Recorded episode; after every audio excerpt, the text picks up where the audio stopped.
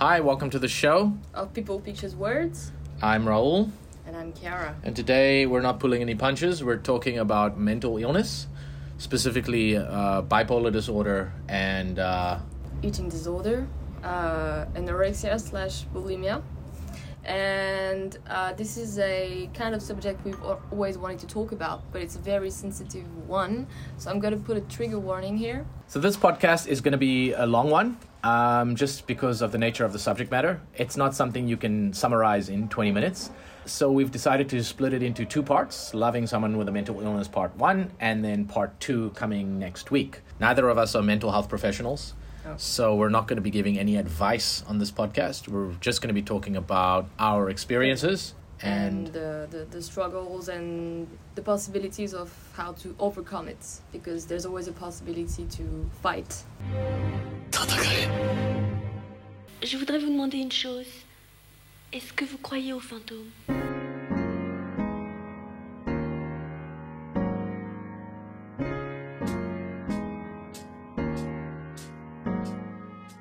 maybe the first thing we should do even though we're not doctors or medical professional we should at least define in our own way what a mental illness is what what is a mental illness according to you?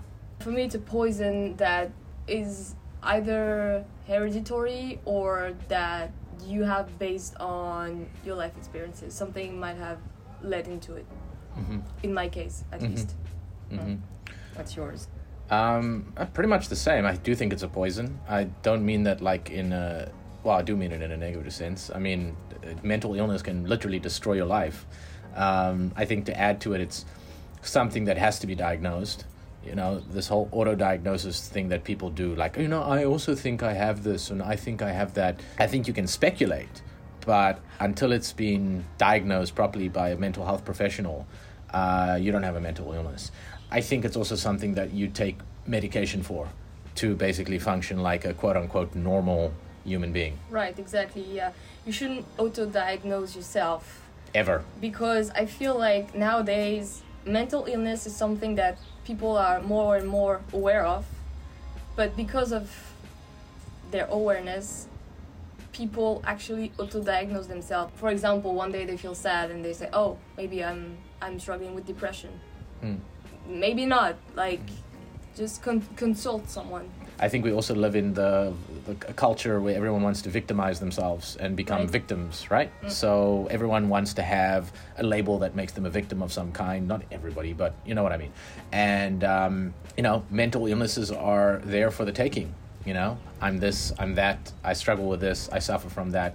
But until you've had it diagnosed, um, until you've taken the responsibility, taken initiative to actually find out what it is that is troubling you, then uh, as far as I'm concerned, you don't have anything. Well, you might have something, but there's, you can't put a label on it. Right. Yeah. You could never understand what a mental illness is until you've not experienced it and it's not diagnosed. When were you diagnosed? The thing is, my, for my case, it's uh, it took time to be diagnosed because it was mostly most of the time hidden under the carpet. Well, should I introduce what my mental illness is? This is uh, eating disorder.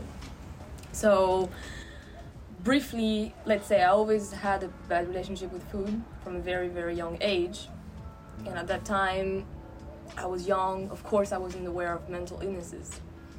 And when I was 15, I knew that something was wrong about me. I couldn't put a label on it because I would hide it from my parents.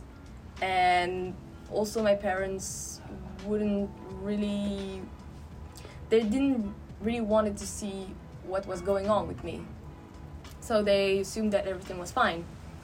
But it was hell. So I had a diagnosis very, very. I think it was at the age of 21 or something like that. I'm I'm not even 23. I started seeing therapists from the age of 18, but nobody put a diagnosis on my condition. Eating disorder is so complicated, so. There's Why is it Why is it complicated? Because I read a book, and we'll get to that later. Right. Um, but because there's a lot of assumptions that you know anorexic are bone thin and bulimic are obese or what it's not it's not, it's not about that like there's several factors implementing that. Like when you have an eating disorder, you are also fighting with depression, a- anxiety. This is basically for me at least. I I have this condition because for most of my life I had an issue with food, but it's not always about food. It's also about, for my case, feeling that you are losing control over your life. So the only thing you can control is actually what you put in your system, what you eat, and what you do not eat. Lack of self-confidence. Oh, I'm I'm I'm ugly, so I should lose weight. But I don't hate food. Actually, I love it. I mean, food is it, it's it's not the problem. The the the, the weight is is not something that defines an eating disorder because it's a mental illness. Correct. It's not a physical illness. Exactly, exactly. I was su- not surprised, um, but it was enlightening when I was reading the book to learn that it is it's not a physical condition at all. It is a purely mental condition, and this is a mistake that a lot of people have Uh-huh. when it comes to I think eating disorders, especially everything that you've told me and that I've learned.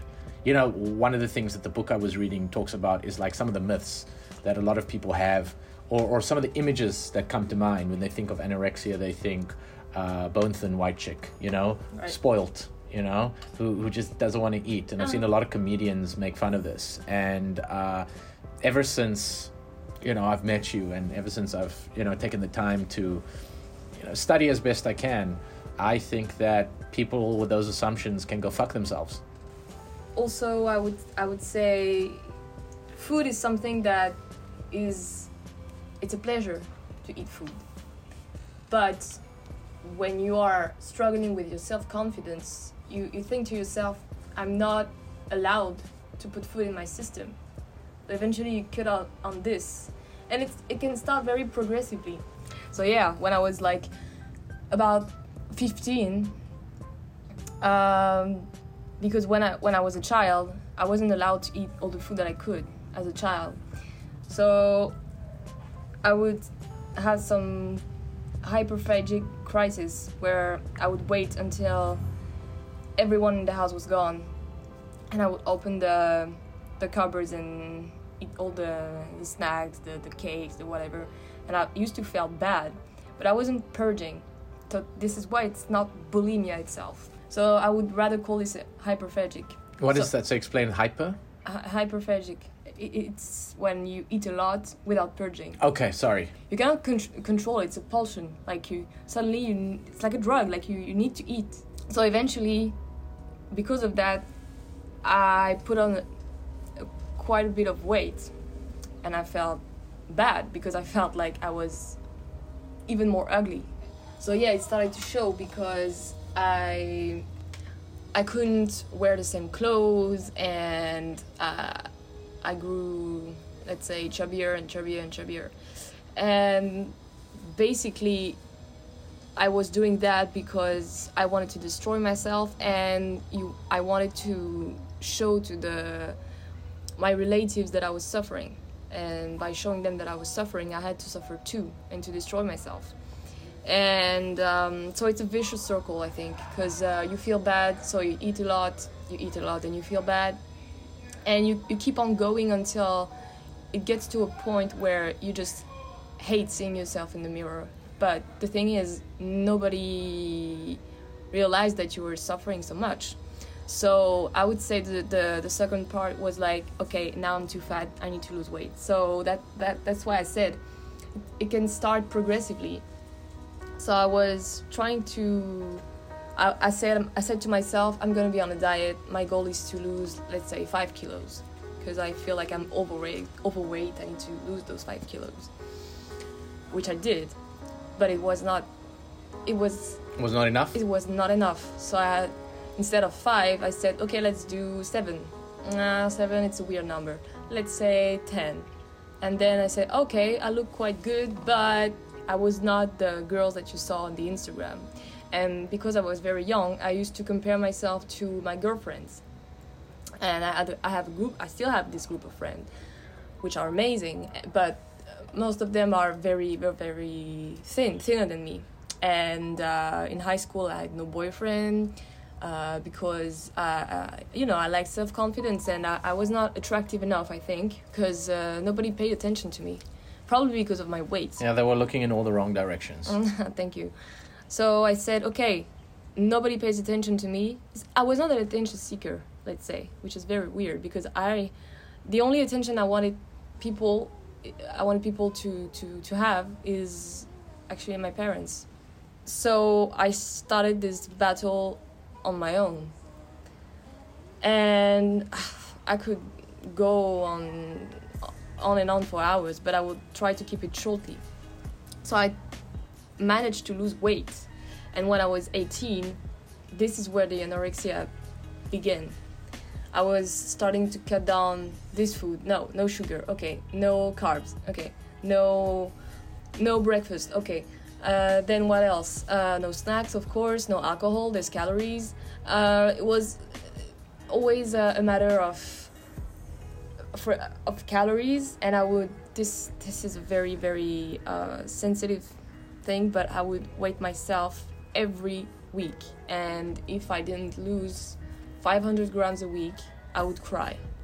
Okay, and then I went to the university I I was briefly on the same weight, which was um, not unhealthy because I still had my period and blah blah blah. But this this is all this was all mental. So maybe physically it was quite okay, but in my head it was chaos. And I had a lot of you know a lot of remarks on my physical appearance, either good or bad.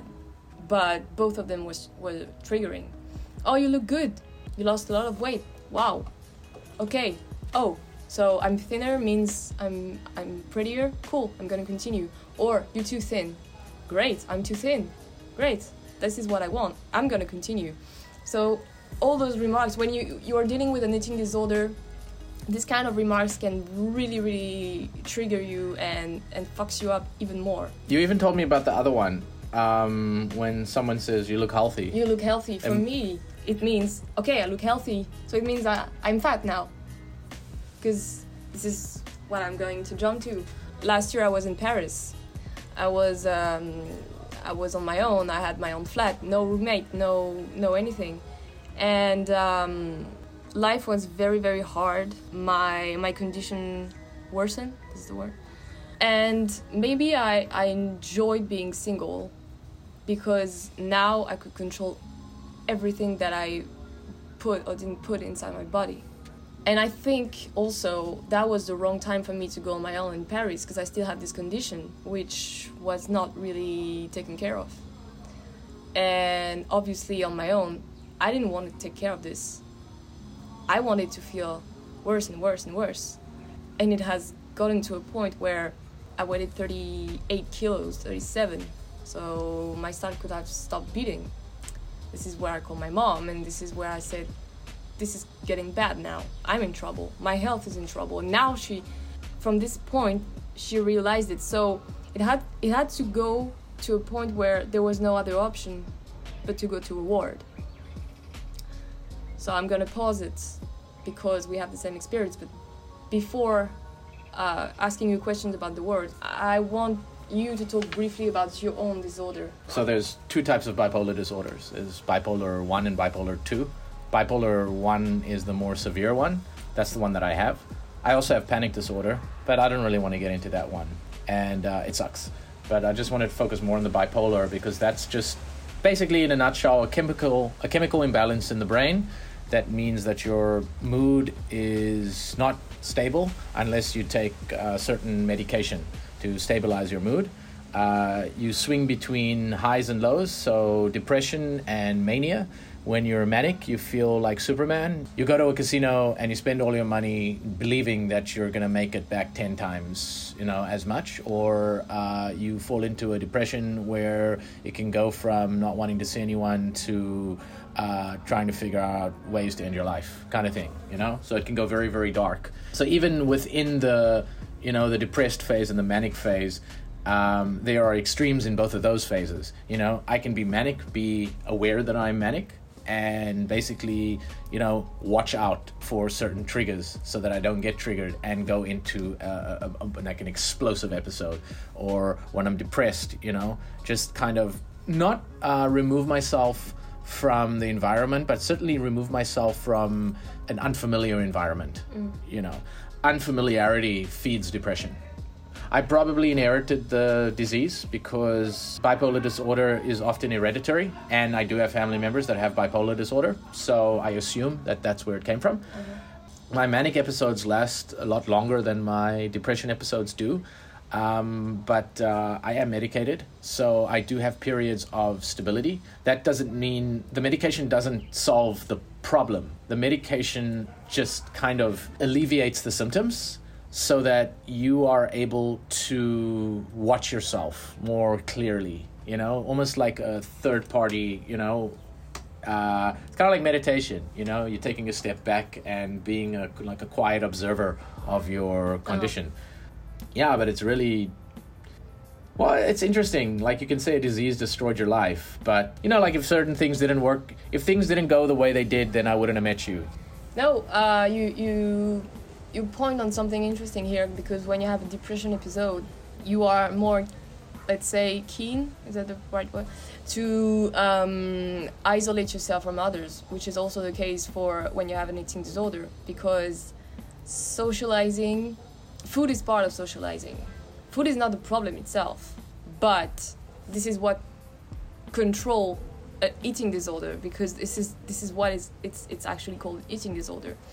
So as my illness grew more intense, I wouldn't even see my friends. I wouldn't go outside. Uh, I stopped drinking, and I, yeah, stopped. You know, I, I was really in, in my own bubble, suffering alone. And um, the fact is, my friends uh, always knew that something was wrong, but when it really was, I couldn't reach any lower. I couldn't go any lower.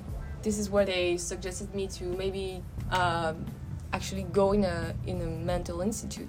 they did They suggested the, this idea, but remember, I didn't want to take care of myself. I didn't want to take my meds. And I said, no, it's a wrong idea. Actually, it's the worst idea possible. First, I don't want to go into a unfamiliar environment. I'm not crazy. I don't want to go to a psychology, psychological ward. Everything is fine. I, I got my shit together. Thank you for your concern, but I won't take it. I have a flat in Paris. I have a job. I cannot quit everything for this.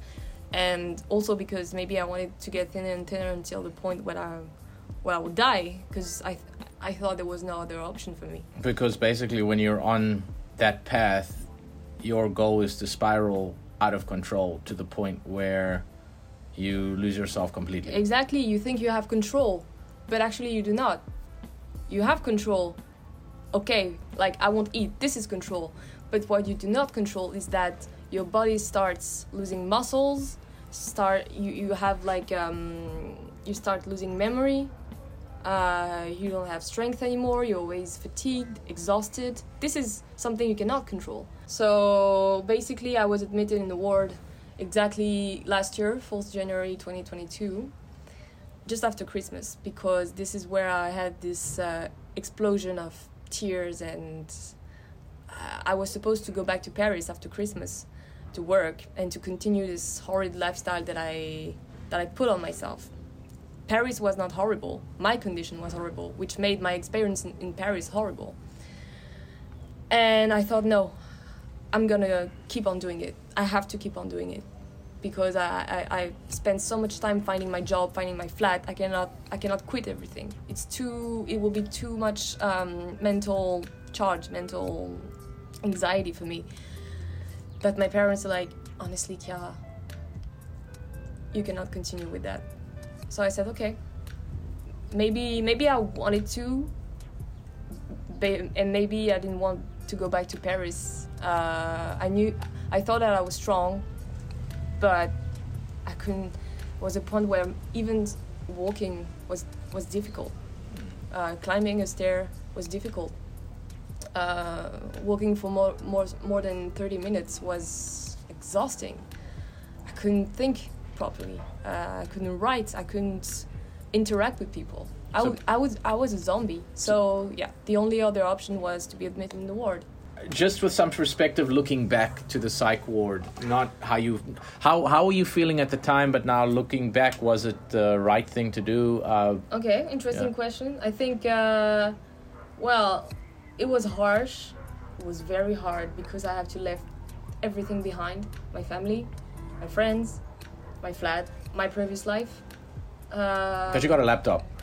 yes, I, I, I, I didn't get a fucking laptop. I got a nothing. No Oh, electronics trust me. whatsoever. I didn't have any phone. Like, basically, they remove everything from you that might put you in danger. But a laptop, I mean, Yes, but you don't have Wi-Fi, so you had to have a hard drive to. Because the thing is, the laptop is not a problem. Internet, Wi-Fi is a problem. Because remember, I was in a institute for me- um, eating disorder illness.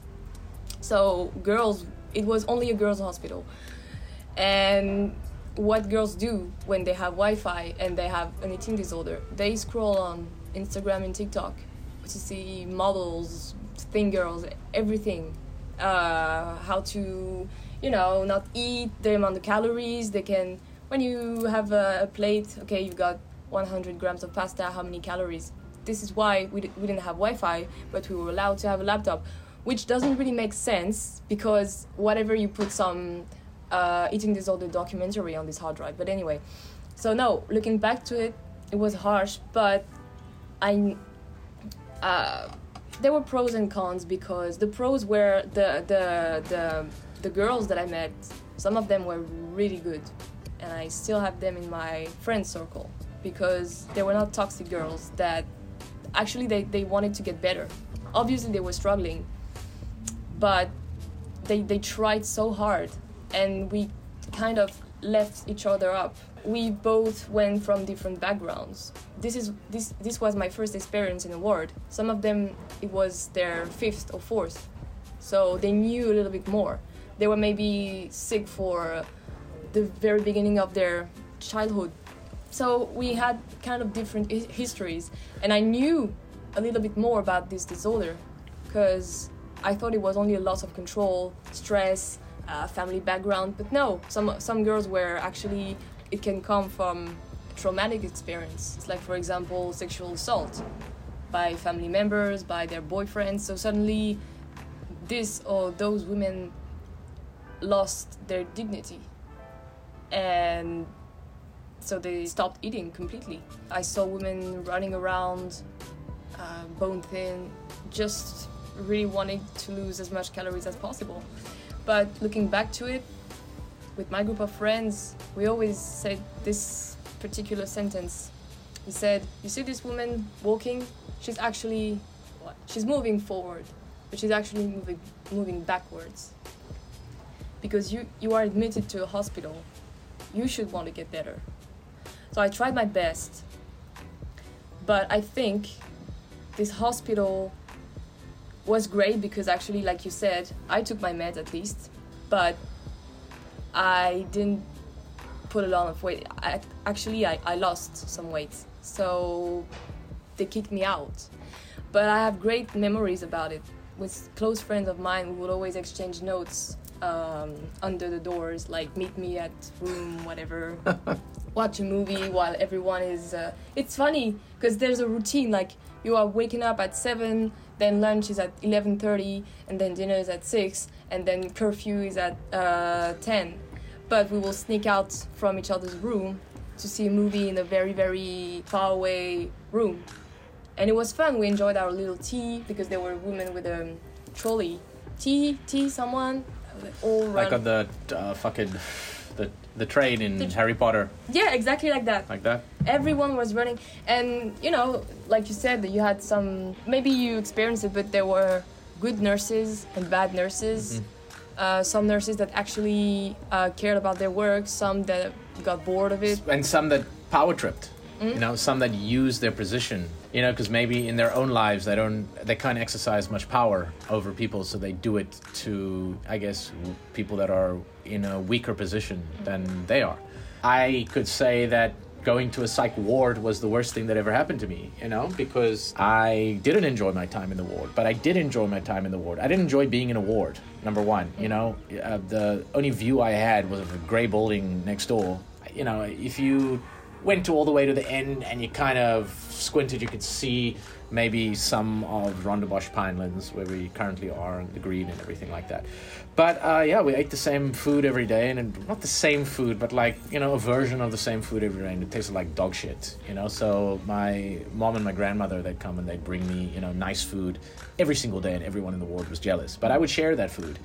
I met people of my tribe so to speak, you know, people that had been through very similar uh, incidents and going through similar circumstances. So that was great. There were a lot of positive things to take from the ward. In fact, at the end of the day, after I left the ward, I think it was more of a good thing than a bad thing that happened because it was almost like a reawakening of sorts. Because when you come out of the ward, you literally are kind of being reborn into the world. You, you've been away from the world for so long, you've been in the confines of a space Right. and the purpose is to well to get better or get to a form where you can function properly they make sure you're taking your meds um, every day every morning every every um, every evening and uh, they generally you know they're not nasty i think some of the some of the nurses can be nasty but uh, i had no i had great some great experiences in the ward you know i made friends with younger people and older people so i was like there were two millennials and there was it was it was either like gen zers or like boomers and i was one of two millennials and so I got along with both parties. One thing I really enjoyed was dominoes because that's when we'd all come together and play, and everyone had their own way of playing dominoes. I had almost no idea how to play. I knew how to play dominoes, but I had no idea that you could guess what the other person uh-huh. has or, or that kind of thing. I just thought you just play what you have mm-hmm. based on what's on the table, but no, you got to play your opponent's hand, you got to block them, etc. And there was this one moment where I was playing with uh, one of the oldest people in the ward, and he was, I think, in his 70s. We'd really hadn't spoken that much, uh, but I ended up being his partner because I needed a partner or he needed a partner. I can't really remember. And up until that point, uh, two of the boys were really, really good at it, and they kept like telling me, "You should play that, you should play this," and I'd do that, and then I'd lose, you know, because they were kind of trying to get me to do what they needed me to do for, in order for them to win. So at the one point, I'm sitting there at the table, and uh, one of the kids says to me, "You should play this one," and the, my partner says to me, "Don't play the game other people want you to play. Play your own game." And that line, that that that soundbite, that what he said to me has stuck with me Yeah. ever since. That in life, you have to play your own game. That's also when it comes to mental illness. Don't play the game your disease wants you to play. Exactly. Play your own game. Don't know. identify yourself to your disease. You are not your disease. Exactly. Mm-hmm. A lot of girls in my ward thought they were only their disease. Well, that's it comes down to the I am, you know, I'm bipolar. Wrong. I have Uh-huh. You bipolar. have bipolar, Mm-hmm. right? I'm not anorexic. I have an eating disorder. I'm not bulimic. I struggle with uh, bulimia or whatever. mm-hmm. Now that I look back into it, I think this experience made me strong, most of it. Even if I was kicked out because it went bad and they they thought that I wasn't doing what they they asked me to do, which was wrong. It's also part of because it, it's it, it's you're on your own basically. You don't have phone calls. You cannot receive letters. There's only one visit per week, and I stayed in the ward for three months. So at the very beginning, you were in my ward. There were four stages. Stage one is like basically a quarantine, so you're completely isolated. And I used to have a very speed life in Paris, and suddenly, I only had my laptop and my bed in 20 meters square. And I was bored. I couldn't go outside just for a smoke. That was the only time where I could, you know. I couldn't even do that. Mm. And Yeah. um, the thing is, I was like, what can I do? And my therapist says, take time for yourself. I didn't know how to do that. What, it, what does it mean? So I would kill time eventually. In the very beginning, I, I started to watch garbage on TV just because I was bored. I was not really taking time for myself. I was mostly killing the time. And time is a gift Yes. that is given to you, and, And you only have so much of it. Uh, and then eventually I reached the stage two, which allowed me to go outside, have more permissions. I could receive letters, send letters, have my phone twice a week. No Wi-Fi still, but I have 4G. So, but I, I like I said, I didn't scroll on Instagram or something like that. But at least I could interact with some other patients. Yes, this is what kills you. It's uh, actually isolating yourself. This is why you realize why isolating yourself is something bad because you are on your own with this demon that you have to to, to fight against. There's a brilliant book um, by I think Andrew Solomon's his name um, called The Noonday Demon. Mm. It's the quintessential book about depression. It's brilliant. Mm. Um, and he really gets into it in that book, like really, really gets into it. I cried. I didn't finish it. I wish I had, but I finished like about almost two thirds of it. And he basically talks about depression being this this demon um, that wants to this demon that wants to suck the soul out of you and basically bring you to a point where you're at your wits end and you just can't continue anymore. And you know what that means mm-hmm. you know? And part of that process is isolation. So you isolate yourself and then you kind of crawl under the blankets. You put yourself in a corner you hide and then you just let this demon eat away at you. And it's like it incapacitates you depression actually well clinical depression the kind of depression that i suffer mm. from it's not sadness it's not boohoo i'm lying on a bed because something happened and i'm sad about it. It can come at me at any time mm. even on a beautiful sunny day and everything's going my way. And then some something happens. I see something i see a color maybe. Something small something that i don't even notice consciously but it can trigger a depression. And if i'm not quick to act at that at that moment you know because i have learned you know coping mechanisms over the years and i want to get into that in a 2nd but um, no there are still the days where uh, and i have you to thank actually for making me realize that i can pull myself out of this. You know there are little things that i can do. Now when i experience mania uh, which is now you know the opposite of depression i my voice might get loud and then people will come and say you're so loud. Stop you know? God you're out you know? You're always so loud. And then i'll just stop talking. I'll mm-hmm. isolate myself. Right. I'll cover myself with a blanket. And that's me for the next three days. Yeah. perhaps you know if i don't find a way to get out of it sooner. But there are the little things that you can do. Now why i enjoy smoking so much is because it's something to do. Mm-hmm. Okay? So you know i'm not endorsing cigarettes here but it's for me it's just something to do. Yeah. so it means that anything to get me out of the bed. Anything to get me off the bed right? One push-up you know? Uh, taking a shower you know? That is progress you know? Just getting out of the bed taking seven steps forward. At the time i was basically trying to do everything it was possible to make the condition worse. Almost like a, a cry for attention that you said earlier you know? You were doing things at a point in your life because you wanted people to notice. Um, and these are traumatic. These are traumatic experiences that you have that you don't forget about easily. And people can people can say the wrong thing sometimes and it might trigger one of these might trigger a memory. And this memory might lead to a depression right. or it might lead to something even worse. Especially when something is not your fault because of your disorder. And these episodes you know the depression the explosions the mania they've really i've lost friends i've destroyed relationships. People have been afraid of me you know? People back away. And when people back away you think there's something wrong with you. So you double down on the behavior. Mm-hmm. Because it doesn't make sense but for me it does at the time. I want to hurt myself as much as possible because i've done something wrong. So i deserve punishment. So i will do whatever it takes to make the situation worse because that's all i deserve. Right. and that's the uh-huh. my mind kind of the way i rationally irrationally i rationalize the irrational Okay, that was the part one of loving someone with a mental illness. Part two will pick up exactly where part one left off. Uh, duh. So uh, we'll chit chat with you guys next week. Yeah, so stay tuned if you want to know the following episode. And Goodbye. goodbye! Il y a des aventures tous les jours. Bah oui.